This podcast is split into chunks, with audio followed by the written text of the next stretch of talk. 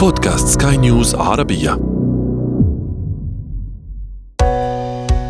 حياتنا.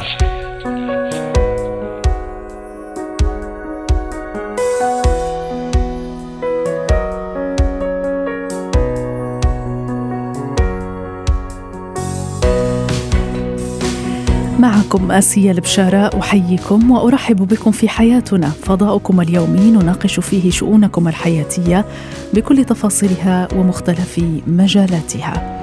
طرق التعامل مع ألم الرفض العاطفي أسباب الشرود الذهني لدى الطفل ومهارات كبح الضحك في المواقف الجادة. هذه مواضيعنا اليوم في حياتنا. يمكنكم الاستماع إلينا في أي وقت ومن أي مكان عبر موقع سكاي نيوز عربية ومختلف منصات البودكاست. هو وهي. قد تتفق عزيزي المستمع أن كل إنسان منا معرض للرفض والخيبات وكسر القلب وهذا شيء طبيعي بغض النظر عن الأسباب والمسؤول إلا أن الرفض العاطفي تحديدا أمر مؤلم دون شك. ألم الرفض قد لا تصلح معه المسكنات فهو قد يكون حتى أشد من الألم الجسدي مثلا إذا أخبرنا الشريك المحتمل بأنه لا يرغب في بناء علاقة معنا بالأساس في أغلب الأحوال يكون هذا الرفض امرا مدمرا خاصة عندما تسمح لعقلك ببناء كيمياء ربما فورية بينك وبين هذا الشريك. للحديث عن طرق التعامل مع ألم الرفض العاطفي تنضم إلينا الخبيرة النفسية والأسرية الدكتورة ريما بجاني. أهلا بك دكتورة ريما. بداية لماذا نشعر دوما في موضوع الرفض العاطفي أن الأمر أكبر من أننا رفضنا من رفض عادي يحدث في الحياة بشكل طبيعي؟ اليوم وقت نحكي عن الرفض العاطفي ضروري نكون عم نحكي عن شغلة أساسية اللي هي الصورة يلي عنا إياها عن ذاتنا، يعني اليوم مرتبط هذا الموضوع بشكل مباشر بثقتنا بذاتنا، يعني إذا بدي أقولها بال English هي ال self-esteem وال self-confidence، ليش ال self-esteem؟ ال self-esteem يعني أنا صورتي عن حالي وشو حاط أي على أي level على أي مستوى أنا متوقعة أكون موجودة. وهون عم نحكي شاب أو امرأة أكيد عم نحكي بمستوى آه، من خلال كل الخبرات اللي قطعت فيها والإنجازات هون أكيد الإنجازات بتكون هي عم بتفوت باللعبة. هيدي واحد. اثنين ضروري نكون عم نحكي عن الأمور اللي قطعنا فيها. الأمور العاطفية كثير صعبة. نعم. لأنه في experience ات في خبرات نكون قطعنا فيها. هي يا آه، ساعدتني يكون عم آه، عم تكون أقوى أو آه، إذا بدك هيك أرق تمام؟ نقول أضعف بهذا الموضوع، ثلاثة والأهم أنا الشريك اللي بنقيه بكون بنقيه على صورة نمطية حاططها بذهني وتوضحت أو تكونت إذا بدك من خلال كمان مثل ما قلنا قبل شوي اكسبيرينس قطعت فيها خبرات قطعت فيها وصورة معينة عندي إياها وبتوقع إنه هذا الشريك يكون عم ببذلني بنفس النظرة وبنفس التفكير، نحن اليوم على طول بنحكي بالغرام بدنا نقولها بهالطريقة في شيء اسمه كريستاليزاسيون يعني بنجمل هيدي العلاقة أو هيدي الصورة. بغض النظر إذا جداد أو لا يعني نحن اليوم أكيد بلشت بالمقدمه إنه أول ما كنت تعرفنا فينا نحط حالنا بهذا الموقف. في آه، صورة معينة أنا اليوم إذا أعجبت بشخص مفروض أنا أكون على نفس المستوى من هذا التفكير. أول رفض بتلاقيه بيكسر هيدي الصورة اللي عندي إياها عن ذاتي عن توقعاتي عن الأمل. إذا فينا نحكي عن الأمل اللي حطيناه مش هيك بتكون الجرح كبير وغميق طيب. طيب دكتورة ريما آه، هل صحيح أنه ما يقال في بعض المجتمعات هناك الرفض يصعب تقبله آه، من الرجل وقد يختلف يعني تقبل الرفض آه، من الرجل ومن المرأة؟ هل ربما قد يصاحب هذا الرفض انتقام لدى جنس معين أو حسب الجنس؟ أنا بالنسبة لي ما في فرق بين رجل وامرأة. بالنسبة لي في فرق بين التكوين الشخصية. يعني آه تكمل اللي كنا عم نقوله قبل شوي. نحن اليوم شو يعني أنا الخبرات اللي قطعت فيها؟ شو يعني نية شخصيتي بالأمور العاطفية؟ قديش في شيء اسمه maturité affective يعني أنا اليوم عندي نضوج عاطفي. إذا بدك هودي الأمور بفوتوا باللعبة وهن الأساس. يعني بيختلف العمر. بس مش العمر كعمر جسدي. لا بيختلف بالعمر المعنوي. يعني أنا اليوم قطعت بخبرات وتعلمت منها عرفت شو بدي كان شريكي يكون. أنا اليوم أوقات صراحة بنكون عم ننقي شريك خارج شوي عن إطار الأمور يلي فيها تناسبني لإلي حتى. يعني ننسى أوقات إنه هيدا الشريك قادر يكون على نفس المستوى اللي أنا بدي إياه إن كان الفكر المنطق اكسترا وبالتالي حظوظ القبول تكون أقل. أكيد. وهون إذا بدك يعني المشكلة بتصير إنه أنا اليوم هذا الكلاش نحن اليوم وقت نحكي عن الحب تنفوت شوي أكثر بقصة النضوج العاطفي. وهون إذا بدك بتكون الأزمة يعني صراحة وقت نحكي عن الرفض. نحن بنسميها الدولار افكتيف يعني هي أكثر شيء بتكون عند المراهقين. المراهق نحن بنتمنى عليه إنه يقطع بعلاقة معينة إلى حد ما حب يلي على قد أكيد نحن العمر اللي عم يقطعوا فيه. ويكون في هيدي خيبة الأمل لأنه هي اللي بدها تقويه بمحل معين. وتعلمه شو يعني الحب وشو يعني الحياة ال couple مع الشريك وشو يعني العاطفة. أوكي؟ في بعض الأشخاص بيضلوا بهيدا النمط من التفكير. طيب. شو مش هيك بنسميها؟ ما في نضوج عاطفي طيب دكتورة ريما البعض قد لا يتقبل هذا الرفض وقد يقوم بالكثير من المحاولات ربما لإثبات أن الشخص الرافض هو هو أنت بالنسبة له الشخص الصحيح. هل هذه المحاولات آه، لا ينصح بها وقد تأتي ربما بنتائج عكسية؟ أكيد هون رح لك إياها قسمين، يلي بيضل يقوم بهيدا الفعل يعني هو بعده عايش بهذا العالم خبرتك عنه الكريستاليزاسيون يعني بعده مغمض مش نقولها بطريقة هيك واضحة، مغمض عن الاختلافات الموجودة بيناتهم يلي مش من المفروض يكونوا سوا، لأن أنا اليوم الشخص اللي بيرفض أنا بقول لك أول شيء، الشخص اللي بيرفض يكون بعلاقة أنا بدها تكون لإلي هيدا مثل سين مثل إنه إشارة أنا اليوم هيدا الشخص يمكن مش عارف حاله شو بده لو مأكد إنه أنا اليوم فينا نكون سوا. مش عارف حاله شو بده أو منه ثابت بقراره. هذا لازم يخليني ازيح خليني أبعد.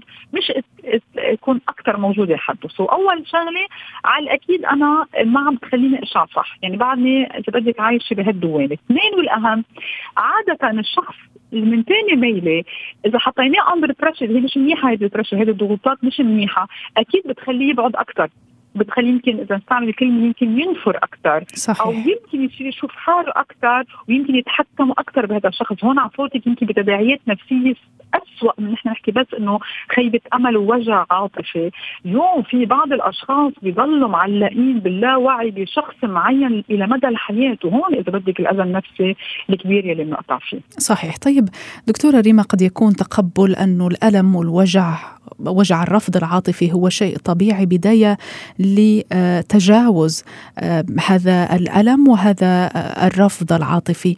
آه، ما هي النصائح الأخرى التي تقدميها لكل شخص تعرض للرفض العاطفي ويمكن أن تساعده في تجاوز الأمر خاصة أن يتجاوزه يعني بسرعة ربما أو ب أن أن لا يطول الموضوع أن لا يطول هذه الأزمة والصدمة النفسية إن صح التعبير.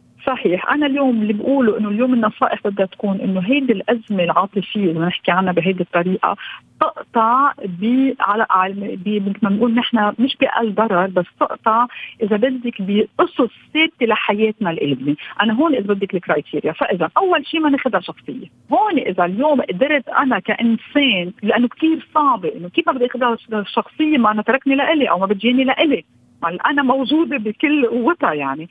بس ضروري اليوم نحن بالعلاقات على طول بيحكي عنها فرويد الشخص نحن بنسميها آه، بنقي على صورته هو شو بده. so هو مش رفضني لإلي.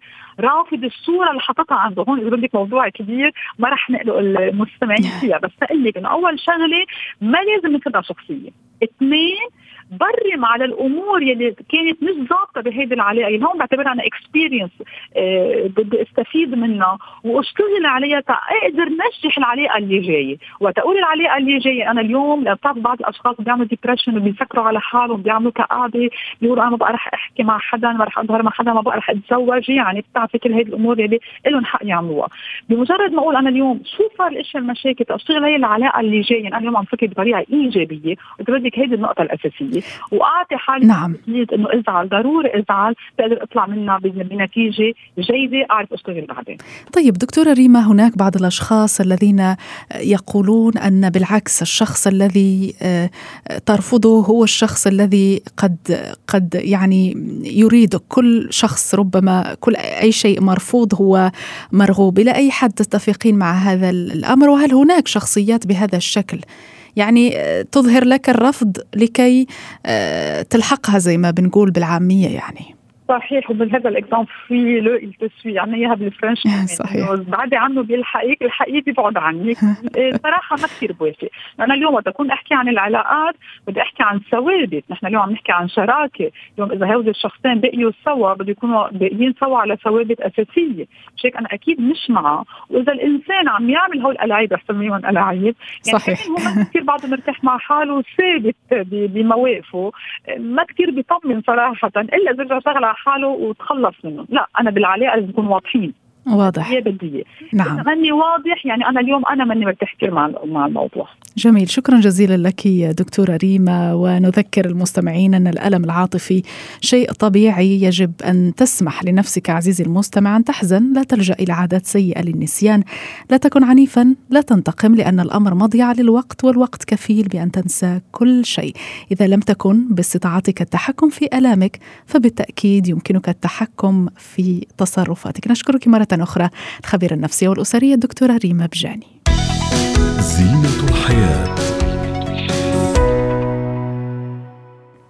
اليوم نتحدث عن شرود الأطفال الذهني الذي يعتبر من أبرز معوقات عملية التعلم يترتب عنه مواجهة ربما المعلمين الآباء الأمهات صعوبة في إيصال المعلومة لصغيرهم الذي قد يغيب عن الواقع ويعيش بخياله في عالم آخر للحديث عن أسباب الشرود الذهني تنضم إلينا الاستشارية النفسية والتربوية دكتورة ريم صابوني. أهلا بك دكتورة.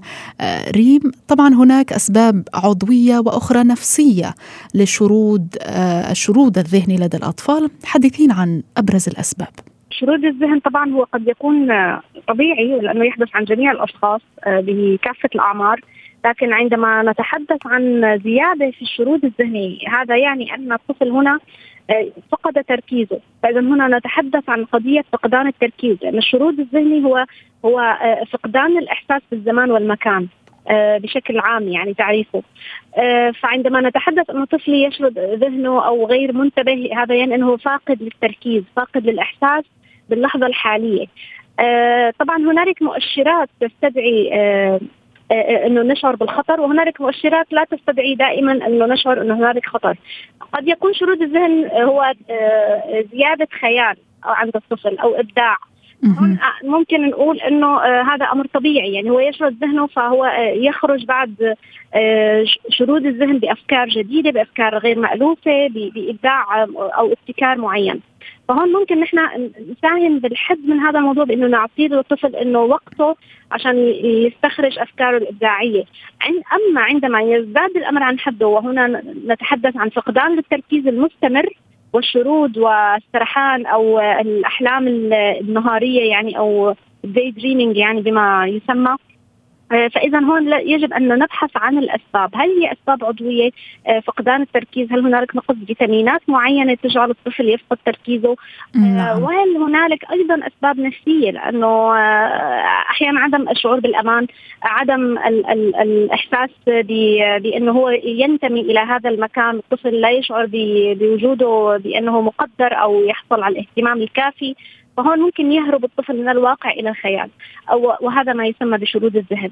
طيب دكتورة ريم هناك دراسة ربطت بين آه، الشاشات أو التلفزيون والشرود الذهني لدى الطفل. هل فعلا الشاشات وال يعني الهواتف الذكية قد تجعل قد تجعل الطفل شردا أكثر وأقل تركيزا؟ نعم أثرت قضية هامة جدا. يعني كنت لسه حقول إنه فعلا من أهم عوامل زيادة الشرود الذهني وفقدان التركيز هو وجود الطفل دائما في بيئة مليئة بالشاشات أو تعرضه لكمية أكبر من الشاشات آه، آه، بشكل أكثر من من ساعة أو ساعتين في اليوم لأنه حسب الموصى به آه أنه الطفل ما يتعرض أكثر من ساعتين في اليوم حسب العمر. يعني إذا كنا عم نحكي نحن آه فوق السنتين فوق الثلاث سنين يعني. آه فزيادة تعرض الطفل للشاشة شو شو علاقتها بفقدان التركيز أو شرود الذهن؟ علاقتها بأن الطفل أصلا ينفصل عن واقعه.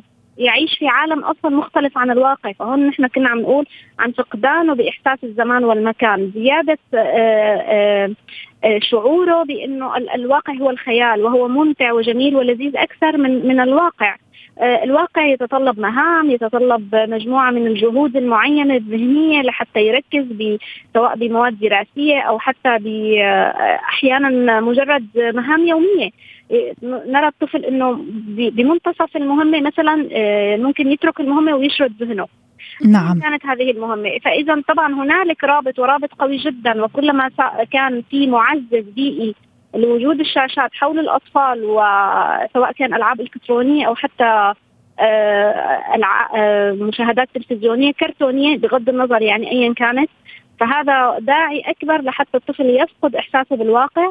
ويشعر بأن الخيال والعالم الموازي اللي هو عم بيعيشه أكثر جمالا أكثر آه، خيالا مشبع لافكاره الخيالية آه، يشعر بعدم انتمائه للواقع وأن هنالك عالم أجمل. يريد ان أن يهرب إليه. طيب دكتورة تحدثي لما تحدثي عن الأسباب النفسية تحديدا اشرتي إلى نقطة مهمة وهي الهروب من من الواقع إلى خيال اجمل. حدثينا عن أمثلة لهذا الواقع على ربما أن يكون هناك عدم استقرار في الأسرة، عدم اهتمام، عنف ربما يلاحظه الطفل. طبعا هذا عامل نفسي أيضا كبير جدا. بعض الأطفال بيميلوا كمان لنوع من أنواع رفض الواقع المؤلم أو أو الواقع اللي هو قد لا يكون مؤلم لنا نحن ككبار. يعني ممكن ما نشوف صحيح. أهمية. قضية مثلا مقارنة الأخ بأخوه قضية الغيرة بين الإخوة آه مثلا خلاف الأبوين المستمر. فالطفل هون بيشعر بأنه البيئة غير ملائمة للعيش وهنالك واقع أجمل بيشوفه بالكرتون. آه في آه شخصية خيالية دايما بتنقذ مثلا الضحية. آه فهي الشخصية الخيالية بتمنى أنه هو يكون يا إما هو يكون هي الشخصية الخيالية أو أنه يتمنى دائما أن تكون أن تكون هذه الشخصية موجودة بواقعه. يعني مثلا يا ليت سوبرمان كان موجود كان عمل كذا كذا كذا. فهو هون أنا ساعدت الطفل أكثر أنه ينفصل ويهرب إلى واقع مغاير للواقع المؤلم بالنسبة له. آه وكمان عدم قدرة الأطفال على التعبير عن مكنوناتهم النفسية ومشاكلهم الداخلية تزيد الأمر سوء. فهون أنا آه فقدت التواصل التام مع طفلي سواء كان تواصل داخلي كلامي تعبير عن مشاعره. طيب دكتورة ريم ما هي ما هي النصائح التي تقدمينها للآباء والأمهات وربما أيضا المعلمين الذين يعانون من طفل لديه شرود ذهني؟ آه، أول شيء أنا بدي آه لما بدي أطلق على طفل بأنه شارد ذهنيا إنه راقب الفترة اللي بيشرد فيها ذهنيا هاي الفترة يعني تتجاوز مثلا الخمس دقائق مثلا هل هنالك شروط؟ طبيعي لأنه طبعا قدرة الأطفال على التركيز قد لا تفوق الخمس دقائق يعني أو آه، وتزداد طبعا بازدياد المرحلة العمرية. فهل, فهل هو شروط طبيعي أم هو شروط زايد عن حده؟ وأبدأ بعدين بالبحث وراء هذه الأسباب، هل هنالك أسباب جسمانية تترافق مع شرود الذهن ضعف مثلا هزال آه، نقص بعض المواد الغذائية آه، أم هل هنالك آه، مشاكل نفسية تترافق ظروف نفسية معينة؟ هل هنالك استقرار أسري أم لا يوجد؟ هل هنالك دائما لوم عتاب تقريع لهذا الطفل؟ آه، ما هي الظروف المحيطة به؟ وكمان إنه أبدأ بي بي بي بالعلاج بإني طبعا أهم شيء إني اقلل أقلل فترات الشاشة. هي أول شغلة. آه، خفف الشاشات. آه، حاول إني أنا آه، أعطيه شوية فيتامينات وفواكه وخضار ويحصل على الفيتامينات اللي بتنشط الذهن وتنشط وترفع حالة التركيز عند الطفل. وحاول إنه أعزز كمان شخصيته بإني دائما شده بمحفزات خارجية آه، تساعده على إنه هو يستمر بعملية التركيز الذهني طبعا. والنشاط. نعم. نعم وطبعا دكتورة ريم إذا استمر الأمر من الأجدر أن تكون هناك استشارية طبية نشكرك جزيلا للاستشاريه النفسيه والتربويه دكتورة ريم صابوني. مهارات الحياة. على الرغم من أنه قد يكون امرا محرجا أن تضحك في أوقات غير مناسبة إلا انها في الواقع رد فعل طبيعي لبعض الأشخاص. يمكن أن يحدث هذا لأن الضحك يجعلك تشعر بتحسن بعدما حدث حتى في المواقف الصعبة. يمكن أن يكون أيضا رد فعل للتحرر من التوتر. لكن حين يؤثر الضحك في أوقات غير مناسبة على حياتك بطريقة سلبية تولد لديك رغبة في التحكم بالضحك. إذا لم يفلح ذلك فسنقدم لك اليوم الكثير من المهارات لتتحكم في ضحكك خاصة في المواقف الجادة. لهذا الغرض تنضم إلينا خبيرة الاتيكيت الأستاذة سلوى عفيفي. أهلا بك أستاذة سلوى. أنا تحصل لي صراحة مرات إنه تكون هناك مواقف جادة وربما حصلت لنا كثيرا لما كنا ندرس لما يكون هناك صرامة أكثر. تكون هناك أمور بسيطة وقد تكون ربما تافهة لكنها تجعلك تصل لدرجة الضحك حتى يعني تنزل دموع ما نسميه بالفوغيغ أو الضحك القهري. كيف يمكن هل هل, هل يمكننا أصلا أن نتحكم في هذا الأمر؟ أكيد يمكننا أن نتحكم هذا الأمر. آه، اسمحي لي بس أقول إنه طبعا مثل ما ذكرتي إنه الضحك شيء جميل. خلينا نضحك وننبسط ولكن هناك أيضا مراعاة للأصول لأنه الاتيكيت هو اداب السلوك الاجتماعي وحسن التصرف في كل موقف. معرفة القواعد قبل القول أو الفعل أو التصرف. التحكم في بعض تصرفاتنا اللي هي لا إرادية أو عشوائية أو آه، اندفاعية مثل ضبط النفس عموما سواء ضبط النفس عن الاستفزاز أو عن العصبية أو حتى الضحك بدون سبب إلى أن يصل الجسد حتى إلى الاهتزاز مثل ما ذكرتي فهناك فرق بين الابتسامة الابتسامة مطلوبة في كل وقت بالعكس إحنا نقول إنه الابتسامة يعني صدقة حتى وتفتح أبواب كثيرة. يعني خلينا نشوف مثلا إذا رايحة تعملي معاملة أو نازلة في السيارة وانت مبتسمة أعتقد الدنيا بتكون مبتسمة لك كمان. نعم. أما مثل ما ذكرتي إنه أو سؤال حضرتك إنه هل آه هذا ممكن يخسرنا مواقف إذا ضحكنا؟ كل ما زاد عن حده في علم الاتيكيت والتصرفات والسلوك والتواصل انقلب إلى ضده. يعني متى نضحك؟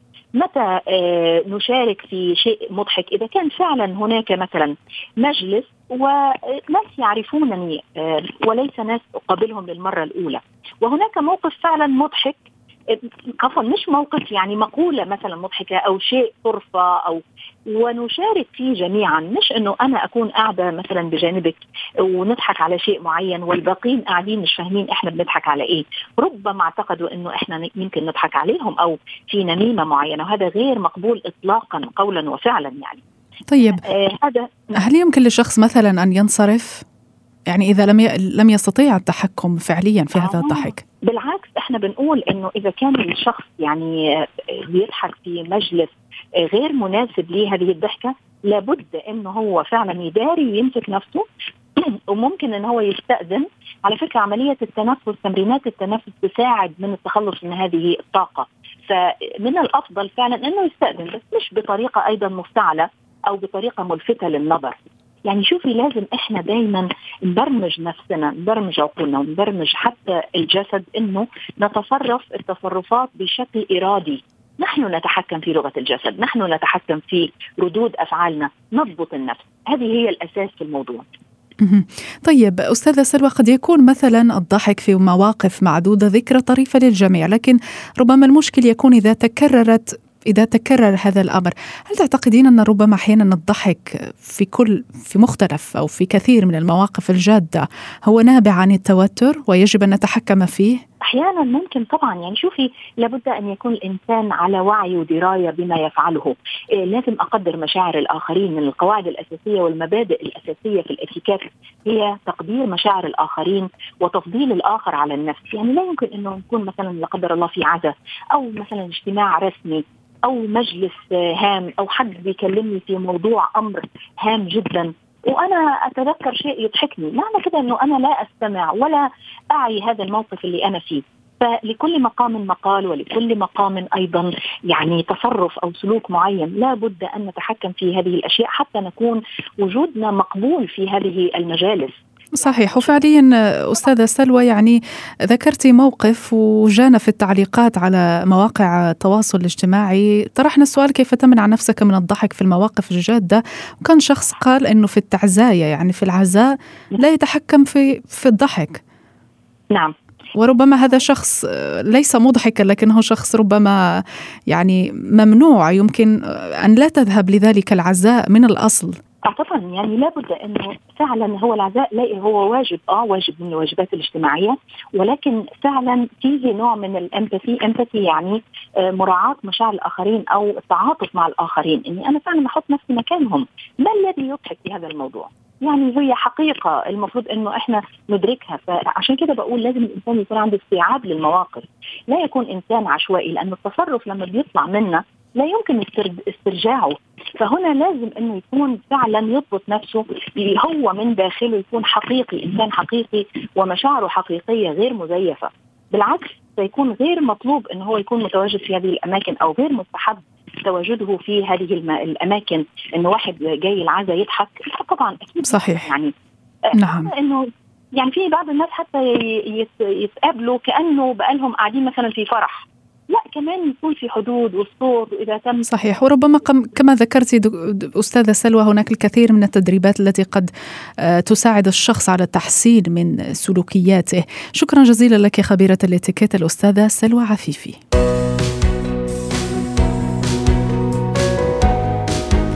وصلنا مستمعينا الكرام إلى ختام هذه الحلقة من حياتنا. إلى اللقاء.